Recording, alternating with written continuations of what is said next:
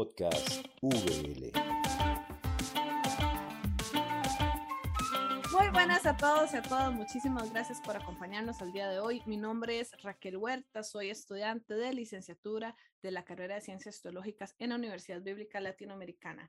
Y hoy empezamos nuestro especial de Navidad. Hoy tenemos una invitada carguísima. Eh, yo estoy muy emocionada de poder eh, conversar con ella, pero antes de presentársela, quiero contarles, ¿verdad?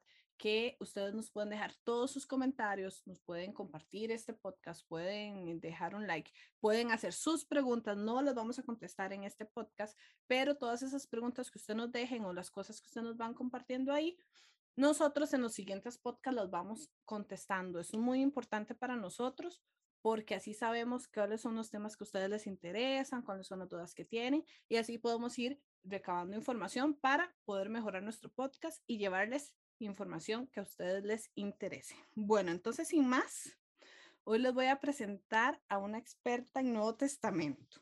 Ella es licenciada en teología, es profesora de exégesis del Nuevo Testamento, de griego, ha escrito muchísimos artículos, más de 20, y hoy, bueno, entre otros escritos, y hoy nos acompaña profesora Cristina Conti. Muchas gracias por aceptar. ¿Cómo se encuentra el día de hoy? Bien, muy bien, gracias. Bueno, muchísimas gracias por, por aceptar eh, esta invitación. De verdad, estamos muy felices de poder eh, conversar con usted. Y el tema que tenemos me encanta, ¿verdad? Porque hoy vamos a hablar de, de estas mujeres que estuvieron alrededor de em, el nacimiento de Jesús. Entonces, bueno, profesores, si, si, gusta, nos da un saludito y empezamos a hablar del tema después. Buenas tardes, es un gusto estar con ustedes acá y con los buenos recuerdos que tengo de la VL de Costa Rica. Y muchas gracias, de verdad. Y bueno, para entrar de una vez en el tema, para aprovechar el tiempo.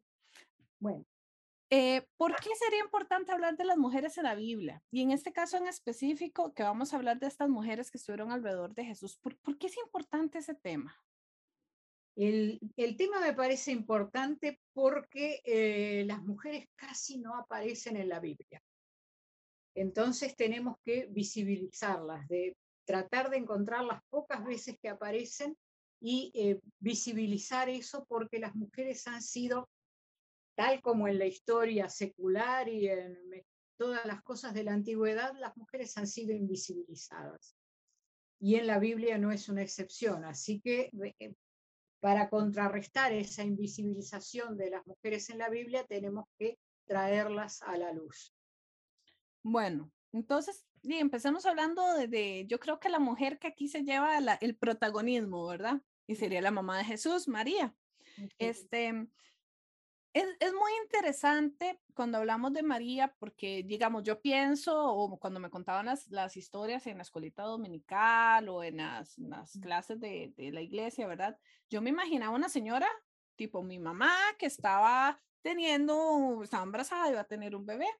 Pero en realidad eso no fue lo que pasó aquí con María, ¿verdad? Entonces, ¿por qué no empezamos hablando primero de quién, quién era María y qué edad tenía? Claro era una jovencita de Nazaret eh, que es, eh, está en Galilea y no en la parte central Judá de, de Israel de, la, de su época, es decir, en una provincia apartada muy poco interesante. Recuerden que Andrés dice de Galilea puede salir algo bueno, como diciendo, ¿qué va a salir de ahí? ¿no?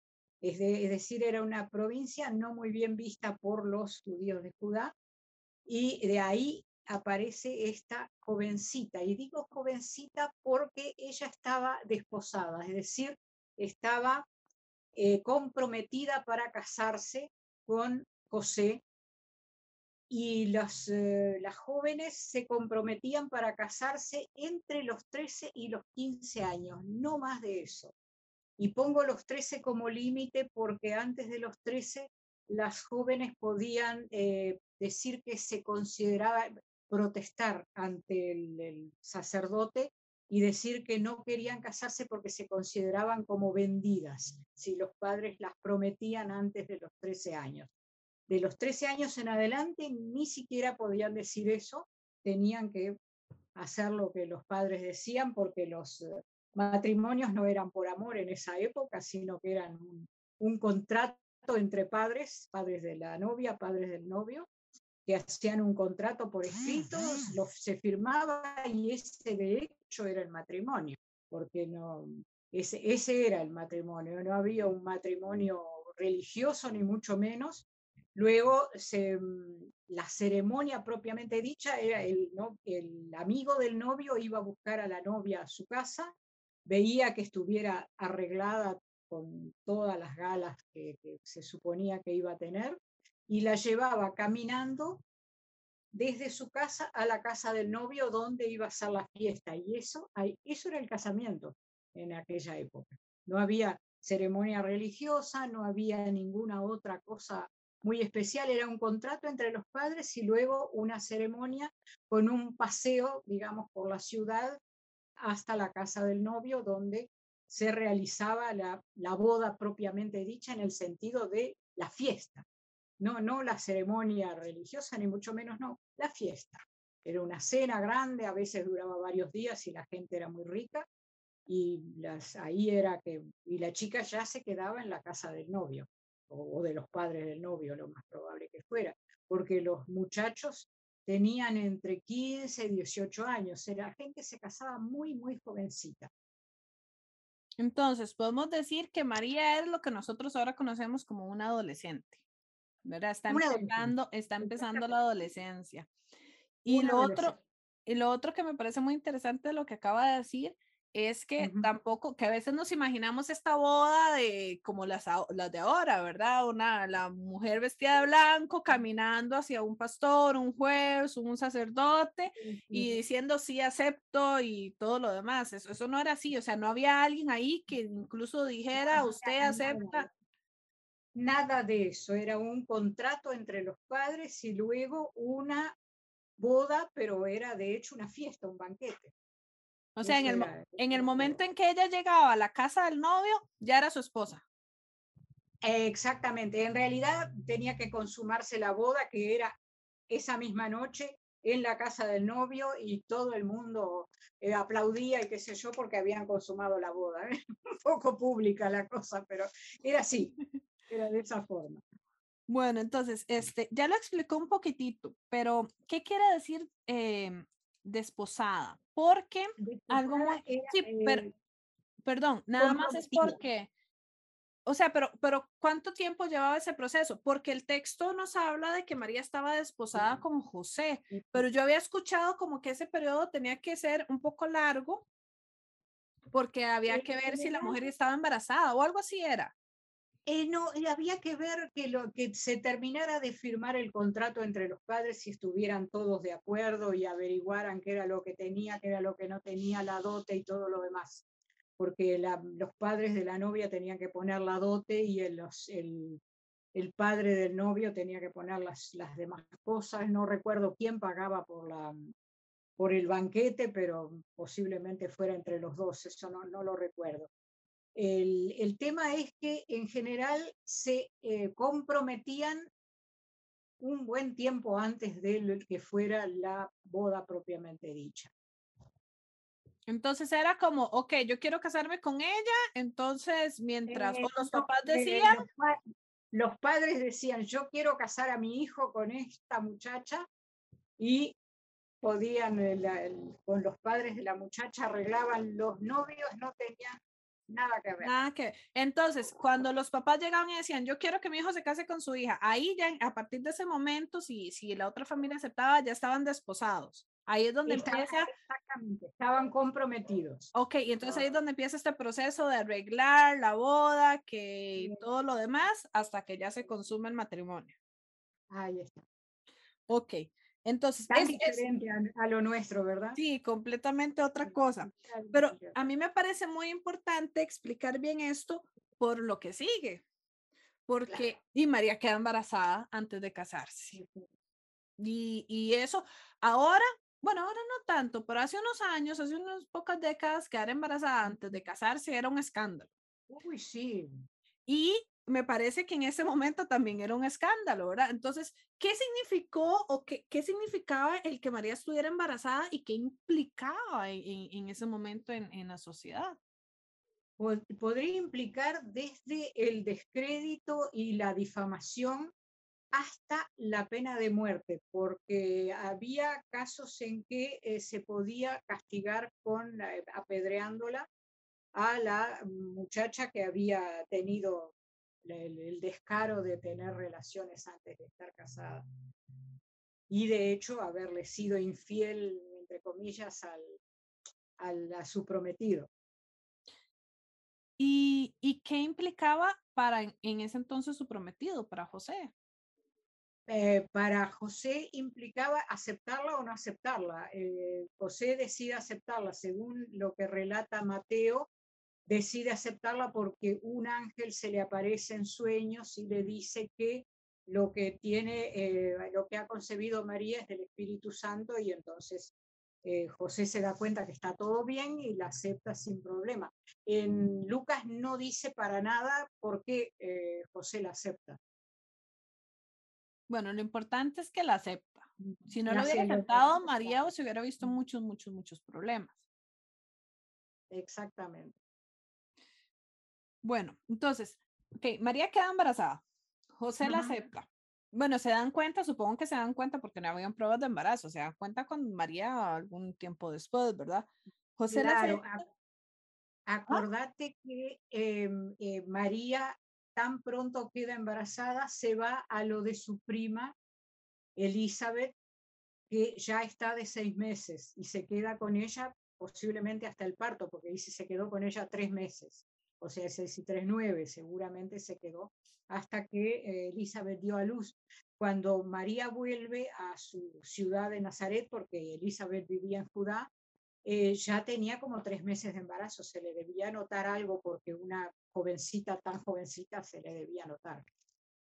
Bueno, y casualmente iba ahí porque eh, eh, en, los relatos se nos cuenta que María hace este viaje y viaja donde su prima Elizabeth o Isabel. Casualmente me, gustó, me gustó eh, que podíamos tener los dos nombres. Entonces, ¿por qué no nos cuenta un poquitito también esta mujer que está alrededor del nacimiento de Jesús, que es la prima de María? ¿Quién es?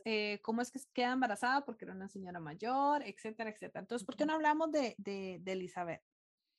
Elizabeth es como si fuera una, eh, un modelo de Sara, que también era una mujer muy mayor que ya no podía quedar embarazada y sin embargo milagrosamente queda embarazada y va a tener un hijo que no, nunca había tenido hijos, porque si hubiera eh, tenido hijos antes eso no habría sido un problema. El problema era que la esterilidad era muy mal vista en todo el contexto judío y bueno, de, de hecho en el romano también era muy mal vista la esterilidad las mujeres eran principalmente valiosas por su eh, capacidad reproductiva. Una mujer estéril no era valiosa y era como, estaba como afrentada. Ella de hecho dice después cuando Dios se dignó a quitar mi afrenta delante de los hombres, porque quedó embarazada por fin, aunque ya era una mujer mayor.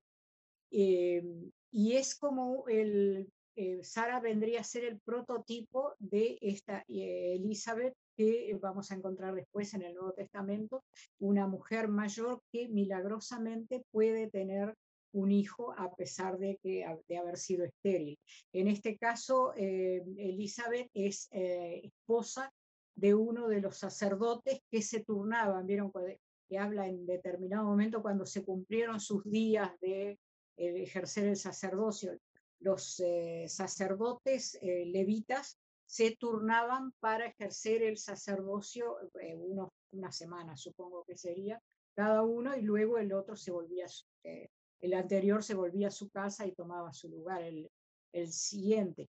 En este caso, eh, Zacarías, que era el esposo, estando en el Santísimo, ofreciendo el incienso, que era como ofrecer las oraciones del pueblo hacia Dios, em, él recibe eh, una revelación de que su esposa va a tener un hijo y pondrás, le pondrás por nombre Juan y va a ser de alegría y ahí es todo, todo muy, eh, muy hecho al estilo del relato de Sara, porque Sara eh, tiene a su hijo de esa manera, un nacimiento milagroso, que se llama Isaac. Isaac significa risa, alegría. Y acá en dos o tres veces eh, usa eh, palabras que gozo, alegría, risa, no recuerdo si es risa la otra que usa, sé que son tres palabras que Lucas usa para presentar a este Juan como un nuevo Isaac, que, es para gozo del pueblo. Luego vamos a ver que en la predicación de Juan el Bautista lo que menos hay es gozo, es una predicación que da con, un hacha y terrible, sumamente eh, escatológico como, como profeta, es eh, impresionante su discurso, ¿no? de alegría no tiene nada, sin embargo, eh, la alegría está en que es el precursor del Mesías.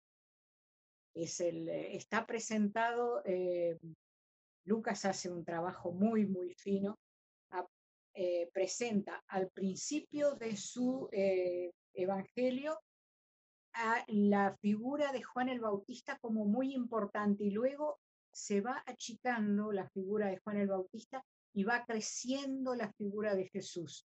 Hace como, como una, mm, eh, no, es un paralelismo realmente, porque uno empieza grande y se achica Juan el Bautista y eh, Jesús que empieza después en el otro capítulo, la historia de, de cómo María lo concibió empieza como un poco importante y luego se va agrandando y ocupa toda la, escena, digamos. Eso es como un, eh, un, recurso retórico muy importante como para achicar a uno y agrandar al otro. Está eh, muy bien escrito, el, Evangelio de Lucas es realmente un, evangelio sumamente bien escrito. Y lo que hace Lucas es, eh, se llama imitatio, imitatio.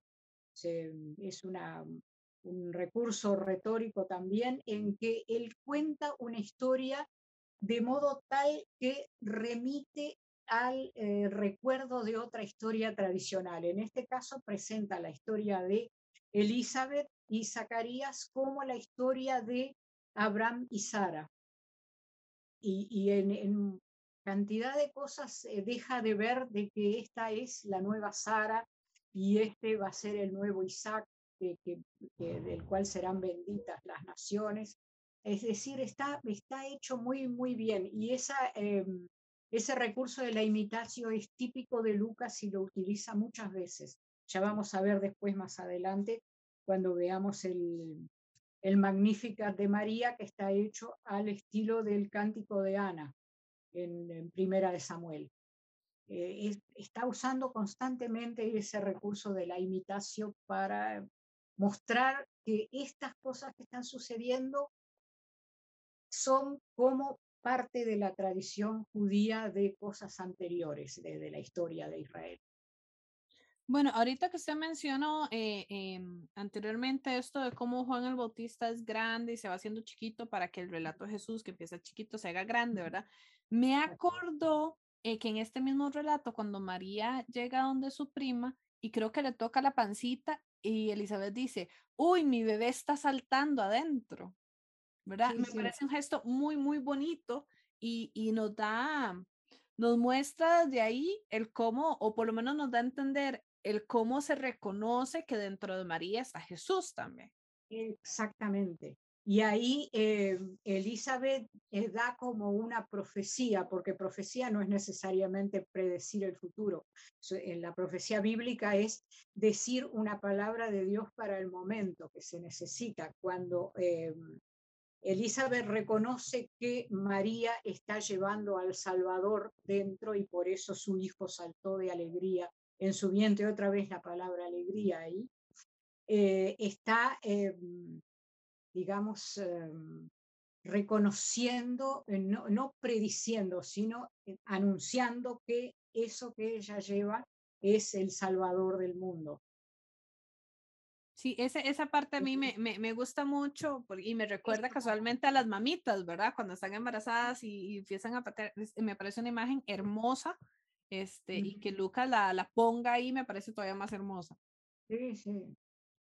Este, bueno, eh, usted me contaba em, de que María duró ahí un tiempito y luego se fue. podemos retomar un poquitito ese tema y tal vez este, ampliarlo un poquitito más para poder entender un poquito lo de los tiempos, porque ahorita lo vamos a ocupar para la parte que sigue. Claro. Em, Elizabeth concibió a Juan seis meses antes que María a Jesús. Cuando María concibió a Jesús, enseguida se fue a Judá a casa de su eh, prima, prima mayor, ¿no? Pero era prima igual, que eh, se enteró que estaba embarazada, pero ya de seis meses, es decir, ya la encuentra con su pancita bastante grande y se queda con ella tres meses. Es, seguro, no lo dice ahí en el texto estrictamente, pero es seguro que se quedó hasta el nacimiento, para ayudar incluso en el nacimiento, porque era muy común que las parientas jóvenes vinieran a ayudar y estuvieran. la solidaridad entre mujeres era muy importante, sobre todo en esa época que no había doctores eh, profesionales muy al alcance del pueblo, era muy importante que ayudaran las otras mujeres. ¿Y, ¿Y cuándo se devuelve otra vez a Galilea? Se vuelve a Galilea tres meses después, es decir, cuando vuelve a Galilea, eh, María ya tenía tres meses de embarazo. Se le debía notar un poco, porque a una jovencita tan seguramente delgada eh, se le debería notar. Entonces pasa ahí y luego es cuando aparece este censo por el cual José bueno, supongo que en ese periodo de embarazo es donde se casan, ¿verdad? claro. porque antes del nacimiento de Jesús ya estaban casados.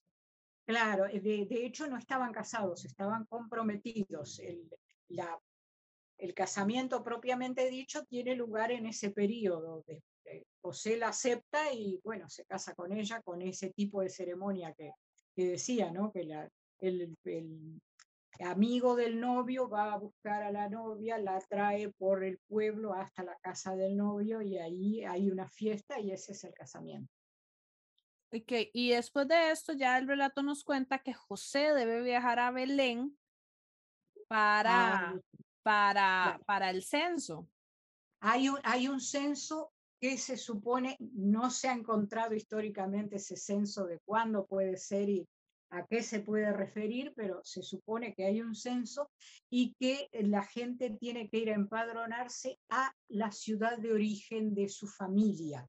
Por eso es que em, eh, José tiene que viajar con su familia a Belén para empadronarse, porque eh, él era de la familia de David y David era de Belén. Entonces los eh, descendientes de David tenían que ir a empadronarse en la ciudad de Belén. Y por eso, eh, ya lo, lo dice eh, Mateo también, es como que el Mesías tenía que nacer en Belén, porque se suponía que era de la familia de David y que iba a ser el nuevo David, el, el que eh, continuaría el linaje de David que se había cortado con Zorobabel cuando el exilio. Bueno, y aquí cuando estábamos preparando el podcast, este, nos aparecieron unas mujeres muy interesantes que no están mencionadas en, el texto, pero a mí, por lo menos a mí me parecen bastante obvio, ¿verdad? Entonces, llega José, José a Belén, eso está llenísimo, terminan acostaditos en un pesebre y María empieza sus labores de parto todos, especialmente porque los que ponen pesebres en su casa y todo, siempre está José, María y los animalitos y Jesús en el pesebre, ¿verdad? Pero posiblemente no fue José el que ayudó a María en el parto. Tradicionalmente es diferente, ¿verdad? Entonces, ahí aparece una comunidad de mujeres que no están mencionadas en el texto. Entonces, me encantaría que habláramos bastante de, de estas mujeres es prácticamente imposible que un hombre y joven se ingeniara para ayudar en un parto de una mujer joven que tampoco tenía experiencia de eso y tampoco sabía cómo era. Es decir, no, es casi imposible. Por otro lado, ellos eh, tuvieron que quedarse en el establo. En lugar, eh, la gente dice pesebre, pero pesebre es esa especie de fuente donde se pone la comida de los animales donde los animales comen. Es como, como un fuentón grande donde se pone ahí el grano o lo, que los animales comen. Eh, en realidad, ellos se tuvieron que, em, quedar en un establo porque el mesón estaba lleno. Como venía mucha gente para el censo, no había lugar para ellos en el mesón, como dice Lucas. Y se tuvieron que quedar en el establo. Y luego de tener al hijo, lo acostó en un pesebre, porque en el pesebre había paja, granos y qué sé yo, era como una camita, como una cuna donde acostar al niño. Pero el pesebre en realidad es el, el e, esa, fuente donde está la comida de los animales. el lugar donde ellos estaban es en un establo. Ahora, sí, si entre la cantidad de gente que debía haber para el censo en Belén, de pronto empieza sus labores de parto una joven que está quedándose en el establo porque no hay lugar dentro del mesón, en las habitaciones. Es obvio que iban a salir todas las mujeres grandes que más o menos supieran cómo atender un parto, iban a salir a ayudar a esa jovencita. No, no la iba a poder ayudar su esposo, la, iba, la iban a ayudar otras mujeres que o eran las mesoneras, la gente que que regenteaba el mesón, o incluso huéspedes que estaban ahí, mujeres huéspedes que estaban quedándose en el mesón, se enteraron de que había una muchacha que estaba por dar a luz, bueno, fueron en grupo a ayudar todas las que pudieron ir. Eso era eh, desde, la, desde, el neo, desde el paleolítico, se sabe que las mujeres se ayudaban unas a otras en el parto. Era una cosa tradicional que las mujeres se ayudaran unas a otras y siempre estuvieran como al servicio de la que estaba por dar a luz, porque era un proceso difícil, podía correr peligro su vida o la vida del niño, entonces sabía que necesitaban ayuda y era muy común esa solidaridad, cosa que se ve, por ejemplo, en las capas de la, pobres de la sociedad, en las, eh, lo que en Argentina se llaman villas miserias o, favelas en Brasil, es muy común que la gente sea muy solidaria, que se ayuden unos a otros, que si a uno le falta eh, yerba para tomar mate, el vecino le dé yerba y después el día que el otro tiene se la devuelve y así. Eh, se manejan de una manera muy solidaria, cosa que en la clase media y la clase alta esas cosas realmente no se ven. Ellos estaban ahí, por lo menos en este momento, eran de de clase baja porque estaban en, en, una, en una situación precaria, eh, alojándose en un establo, así que la gente salía a ayudar y, y se ayudaban unos a otros. Y ahí seguramente hubo más de dos mujeres ayudando en ese parto. No podemos saber quién era porque la Biblia no dice nada. Otro de los casos de invisibilización dice, dio a luz y lo acostó en un pesebre. Y cómo lo dio a luz. Yo al principio pensaba que José le habría ayudado, pero ahora que sé lo que es el, el tema, no imposible que José le hubiera ayudado a, dar a luz. No, no habría sabido ni cómo. Se sí, exactamente. agua para lavar al niño, un montón de cosas que no era imposible que, que, lo, que lo hicieran si no había mujeres ayudando. Yo creo que algo que no ha cambiado es este susto y esta emoción cuando eso sucede, ¿verdad? Entonces yo me imagino, eh, no lo dice el texto, pero yo me imagino a José corriendo y moviéndose y sin saber qué hacer y esperando afuera porque las mujeres que sí sabían eran las que les estaba ayudando a María. Sí, obviamente, obviamente. Sí, Bueno, entonces ya aquí tenemos a, bueno, ya hablamos de, de, de las mujeres que, que, podemos decir que estuvieron alrededor de, de, todo el embarazo y nacimiento de Jesús, que sería María, claro. Elizabeth, eh, que también estaba embarazada, y estas mujeres anónimas que, que, ayudaron a traer a Jesús al mundo. Claro. Este Notablemente, no sé si te das cuenta, no se nombran a la madre de María, que sabemos que se llama Ana, se llamaba Ana, sin embargo, en ningún momento se la nombra, eh, haciéndose cargo de algo del embarazo de su hija, nada, de nada, de nada. Es decir, los textos bíblicos suelen invisibilizar a las mujeres, a menos que necesiten decir algo importante, como en el caso de Elizabeth, que necesitaba presentar a esta nueva Sara que iba a dar a luz a ese profeta que iba a ser quien bautizara luego a este Mesías que cuando, cuando Juan el Bautista estaba bautizando es que Jesús va y él lo bautiza. Eh, entonces se, le, necesitaba para que se encontraran nuevos primos, como eran, en ese momento de la, del bautismo. Y no hay registro de que se siguieran encontrando luego a, eh, Juan el Bautista, lo, Herodes lo mete en, eh, la cárcel y él manda amigos para que hablen con Jesús y le pregunten si eres tú el que había de llegar o habremos de esperar a otro porque tenía sus dudas, pero no, no se vuelven a ver aparentemente. Es muy notable, ¿no? Que, es, es como que cada uno cumple su función hasta el momento en que se necesita.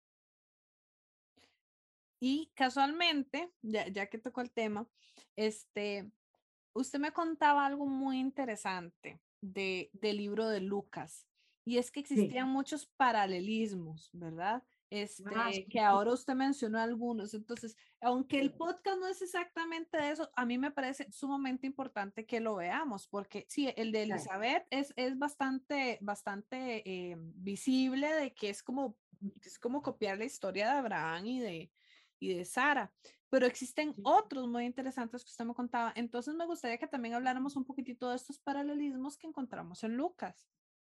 Bueno, otra es Juan Juan el Bautista, que, es el, lo presenta Lucas como el nuevo Elías.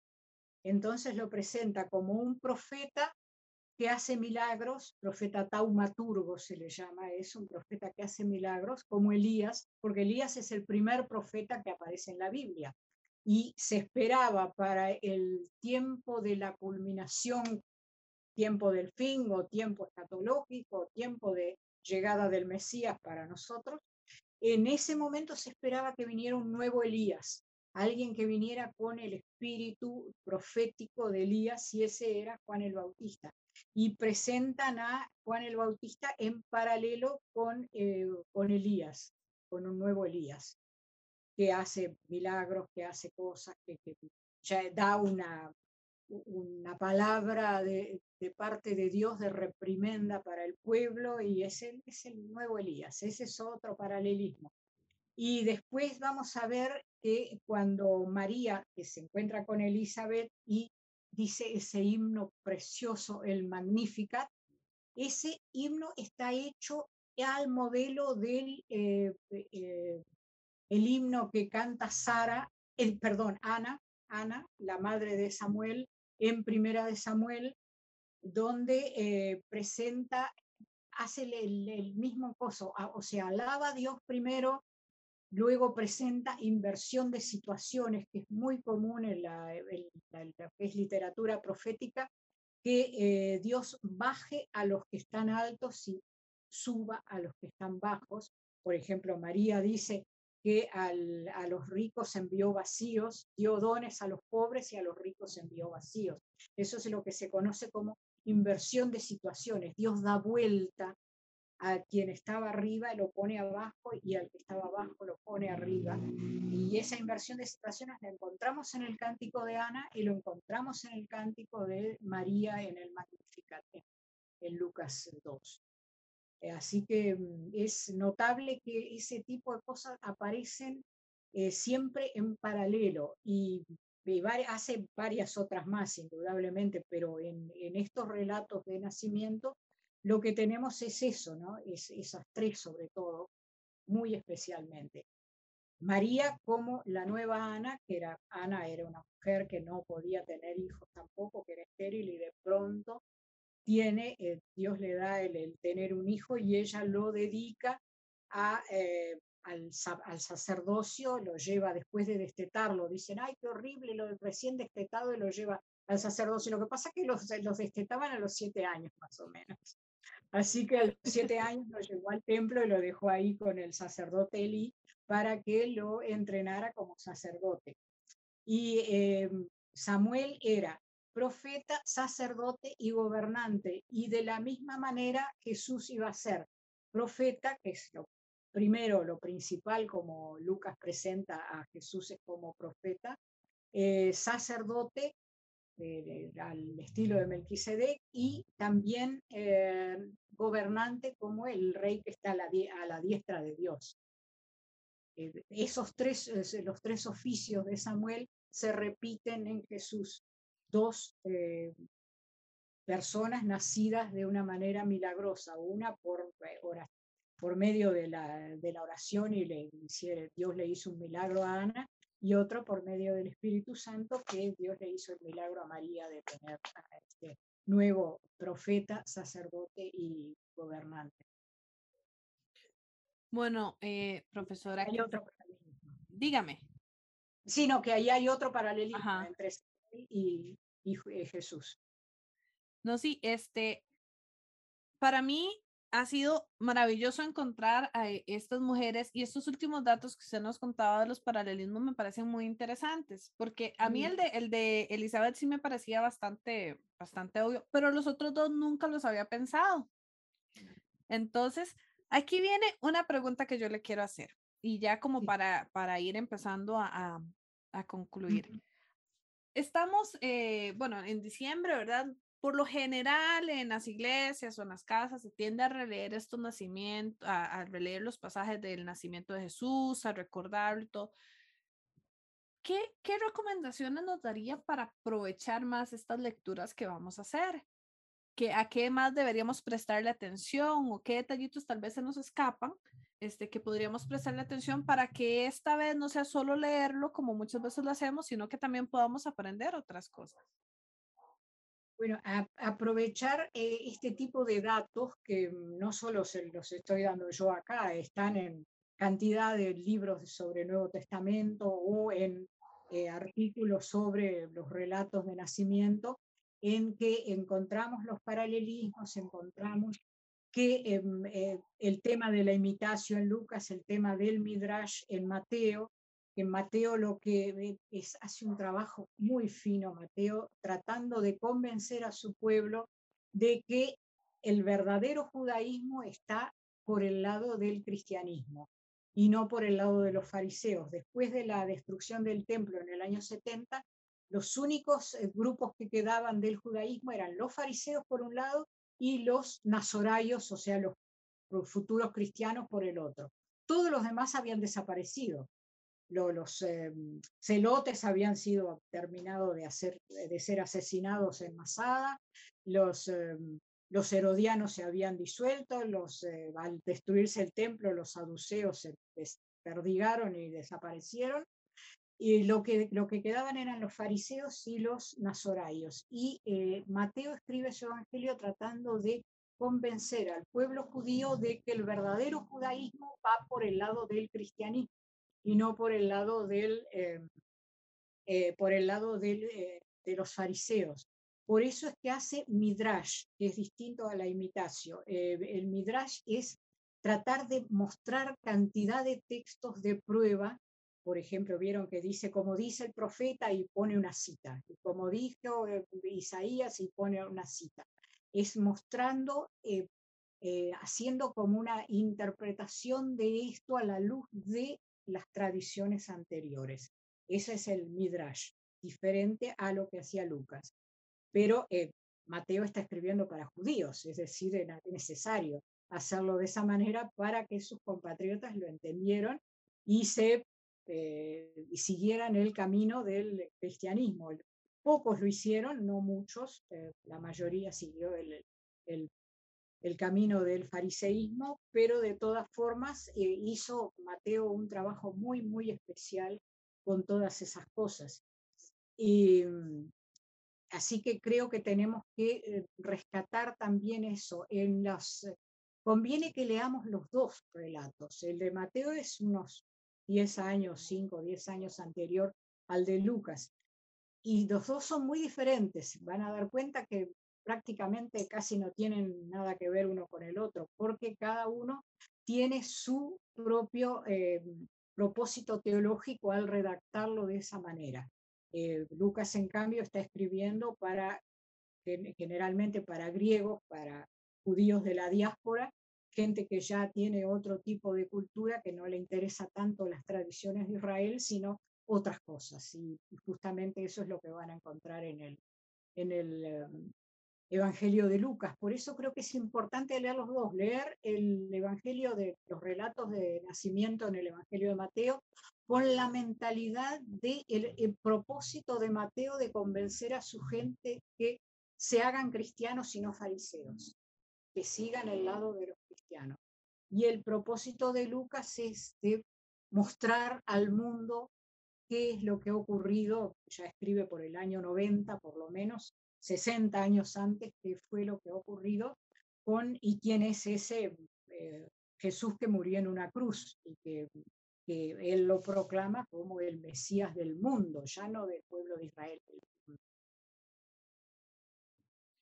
Bueno, con todos esos datos, creo que ahorita podemos hacer una lectura distinta tomando en cuenta eso. Eh, muy importante eh, ese último dato que usted da de, de la fecha en la que se escribe porque a veces nosotros nos imaginamos, ¿verdad? Que Jesús iba, estaba naciendo, entonces había alguien ahí escribiendo cómo fue todo. Y luego Jesús iba caminando y alguien escribiendo lo que decía. No, no, en realidad los relatos fueron escritos mucho tiempo después por lo que se acordaba de la gente. Me acuerdo una, un profesor que me decía, es que imagínese, Jesús se murió y luego la gente se da cuenta que todos los que habían escuchado las palabras de Jesús estaban muriendo también.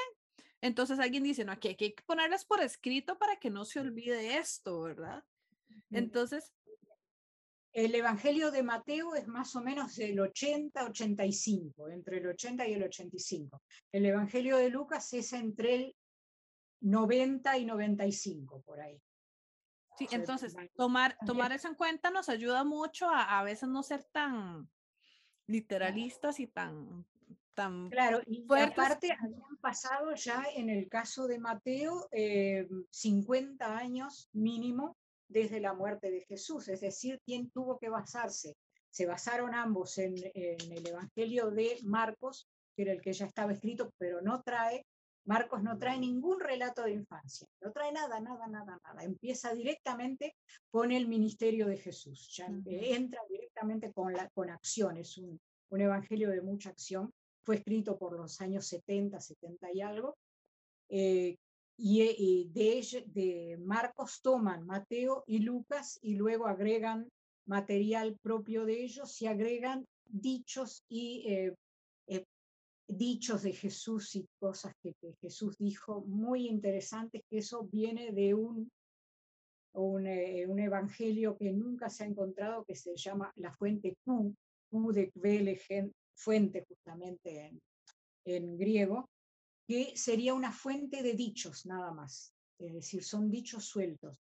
Muy, muy interesante, yo soy una fanática total de Q, porque eh, Joachim Jeremías, un eh, biblista alemán muy conocido, eh, descubrió que esos dichos estaban, están todos escritos en griego, porque el Nuevo Testamento fue escrito en griego, pero estaban en un griego raro no, no era un griego pues, sintácticamente muy prolijo, ni muy perfecto, ni nada por el estilo, a pesar de que los, evangelios en general estaban muy bien escritos, griego muy correcto. Estos dichos estaban en un griego raro y a Joachim Jeremías se le ocurre pasarlos palabra por palabra al arameo. Cuando los pasa palabra por palabra al arameo, les quedan esos mismos dichos en un arameo perfecto y arameo era el idioma que hablaba Jesús.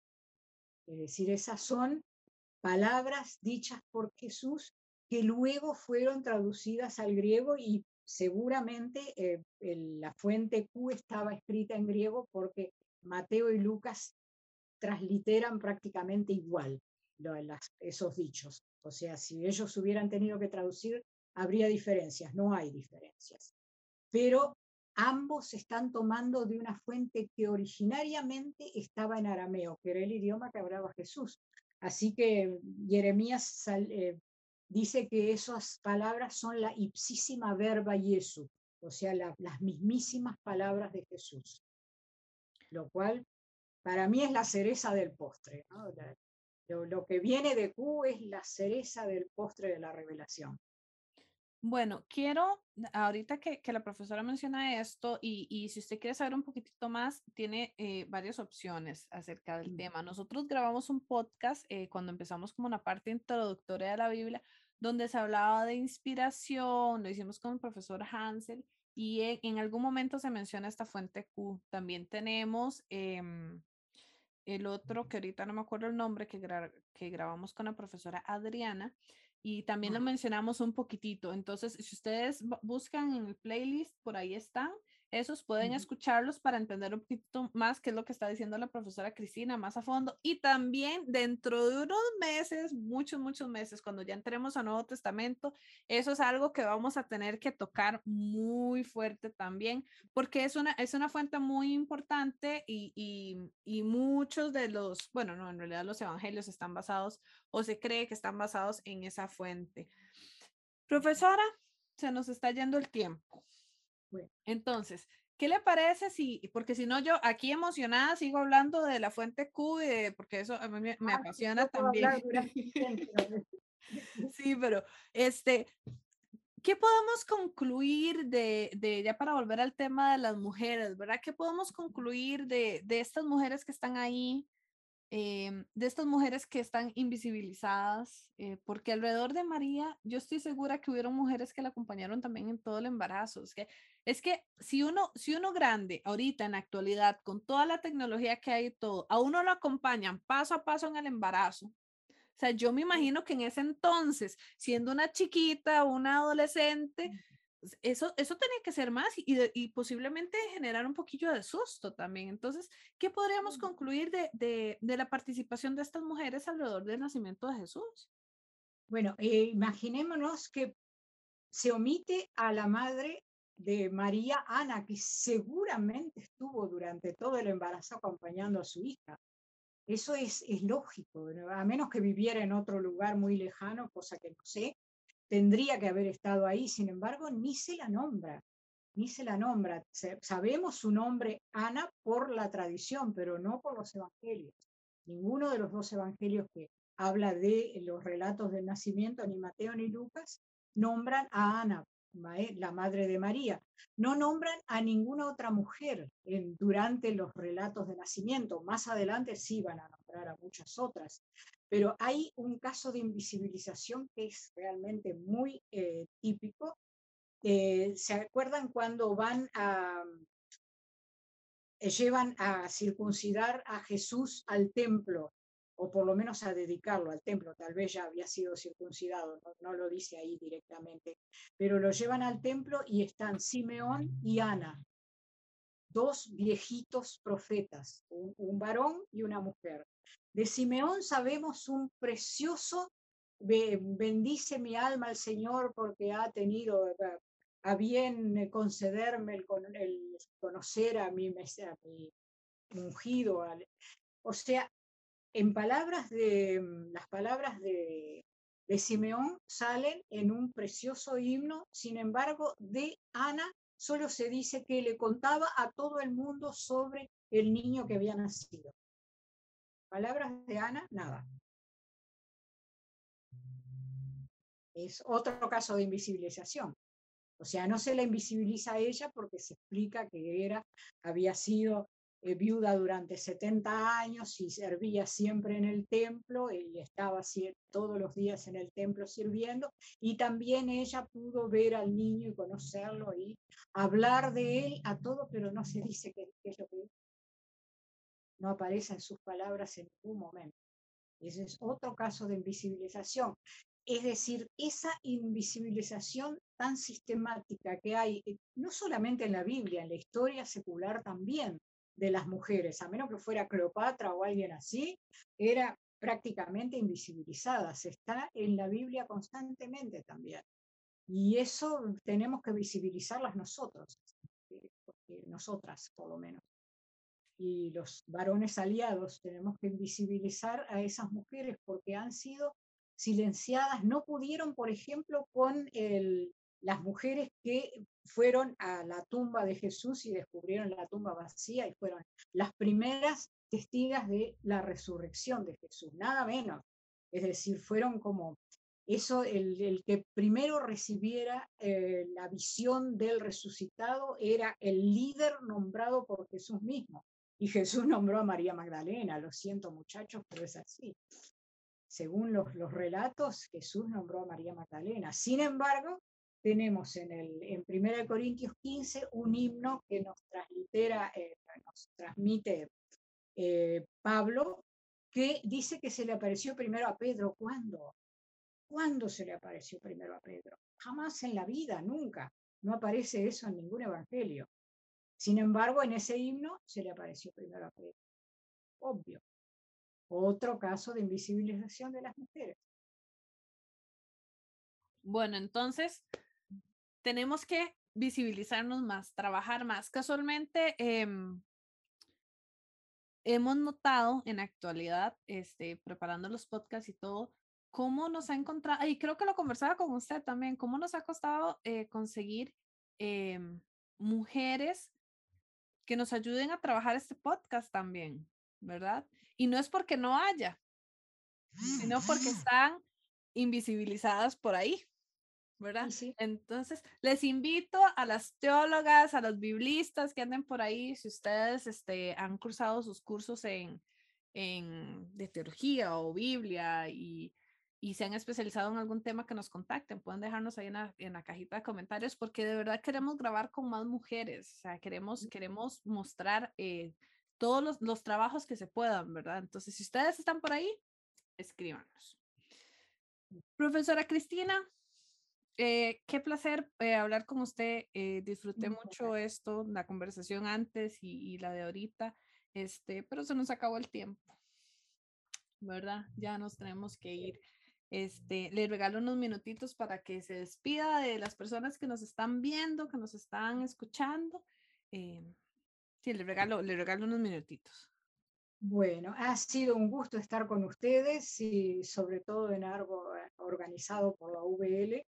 Para mí es un honor estar acá y me alegro mucho si les ha servido de algo las cosas que he dicho y que para que sigan profundizando y sigan investigando por cuenta de ustedes. Está todo ahí, en los evangelios están todas estas cosas que queremos saber. Y hay que saber leerlos bien y comparar uno con otro y tratar de visibilizar mujeres que, por ejemplo, visibiliza Juan recién en los evangelios sinópticos no aparecen, pero Juan nos da la pauta. Por ejemplo, María de Betania, la ungió a Jesús, no se sabe cómo se llamaba, en Juan está. En Juan está que era María de Betania la ungió a Jesús para su muerte. Es decir, eh, comparar un evangelio con otro nos va a dar un montón de pautas para descubrir cantidad de cosas. Y eso, a eso los invito, ahí las invito a que mm, sigamos investigando bien y, tratando de encontrar y de visibilizar a esas mujeres que han sido invisibilizadas. Bueno, profesora, de verdad, muchísimas gracias. Este, si ustedes desean más información, también recordemos que la UL tiene cursos libres que son para cualquier persona, se dan de forma virtual o sea, por, por Zoom, casi siempre los sábados. Entonces pueden dejar un comentario en la cajita de comentarios y nosotros les mandamos la información. Este, ahorita, en, bueno, este año ya se, se acabaron en enero, volvemos a empezar, ¿verdad? Este, ah. les deseamos una feliz Navidad, un, que pasen una temporada hermosa, rodeada de las personas que, que ustedes aman, que aprecian, que puedan recibir mucho amor y les invito, les invitamos a que lea estos relatos otra vez con todos estos nuevos datos que estamos, que estamos aprendiendo. Y recuerden que en diciembre tenemos tres podcasts, los primeros tres sábados, y luego volveríamos otra vez hasta enero. Entonces, para el especial de Navidad, tres podcasts. Este es el primero, nos faltan dos, así que nos vemos el próximo sábado a la misma hora. Y muchas gracias, que pasen feliz Navidad. Nos vemos.